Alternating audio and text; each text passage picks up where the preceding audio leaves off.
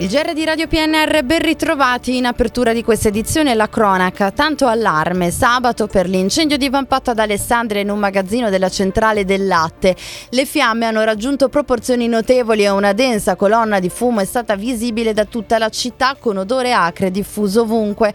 Sul posto vigili del fuoco e tecnici ARPA. Per fortuna l'incendio non ha provocato feriti ma ci vorrà ancora del tempo per completare la bonifica del magazzino.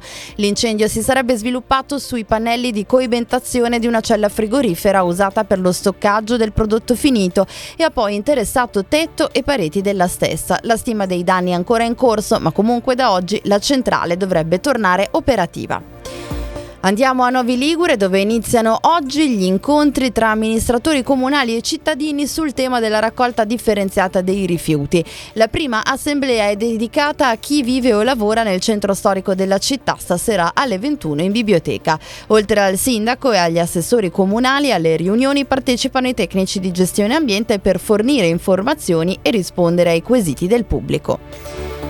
Oggi l'Istituto di Istruzione Superiore Ciampini Boccardo inaugura l'anno scolastico e la nuova sala ristorante del corso Enogastronomia e Ospitalità Alberghiera attrezzata al centro fieristico Dolci Terre di Nove attiguo al Museo dei Campionissimi.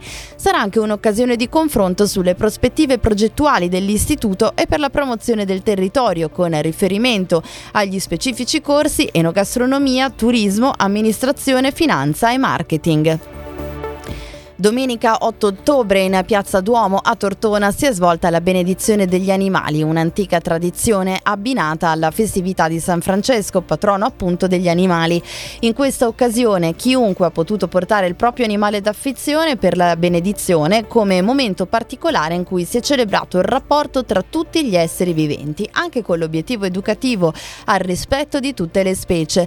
Alla celebrazione svoltasi dopo la messa delle 10.30 dal parroco Don Claudio Garibaldi sul sagrato della cattedrale erano presenti anche vari stand delle associazioni animaliste e volontari del canile municipale.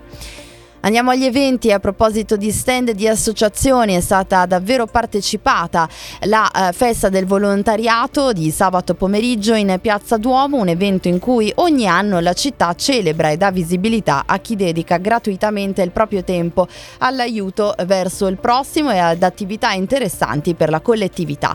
Una trentina di associazioni tra le circa 70 aderenti alla consulta comunale del volontariato hanno presentato le proprie attività con stand e dimostrazioni amministrazioni, magari con l'obiettivo di reclutare nuovi adepti per le meritorie attività socioassistenziali, culturali, civili, di promozione sociale e ambientali. In chiusura lo sport con fatica e sul filo di lana, ma la prima vittoria per il Dertona Basket è arrivata ieri sera nella gara contro Brindisi, la prima disputata in casa in questo campionato. Il risultato finale è 69 a 68 con la squadra di Ramondino che nei minuti tra secondo e terzo quarto ha raddrizzato una gara partita male difendendo nel finale il vantaggio minimo.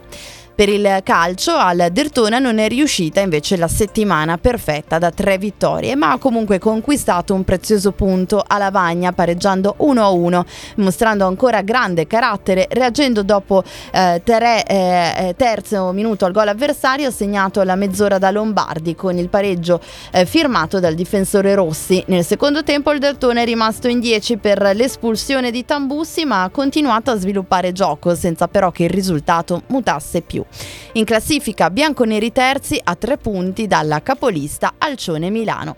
Era l'ultima notizia, hanno collaborato in redazione Massimo Prosperi, Luciano Asborno ha curato l'edizione Stefano Brocchetti, tutti gli approfondimenti su radiopnr.it, ora gli aggiornamenti con 3B Meteo.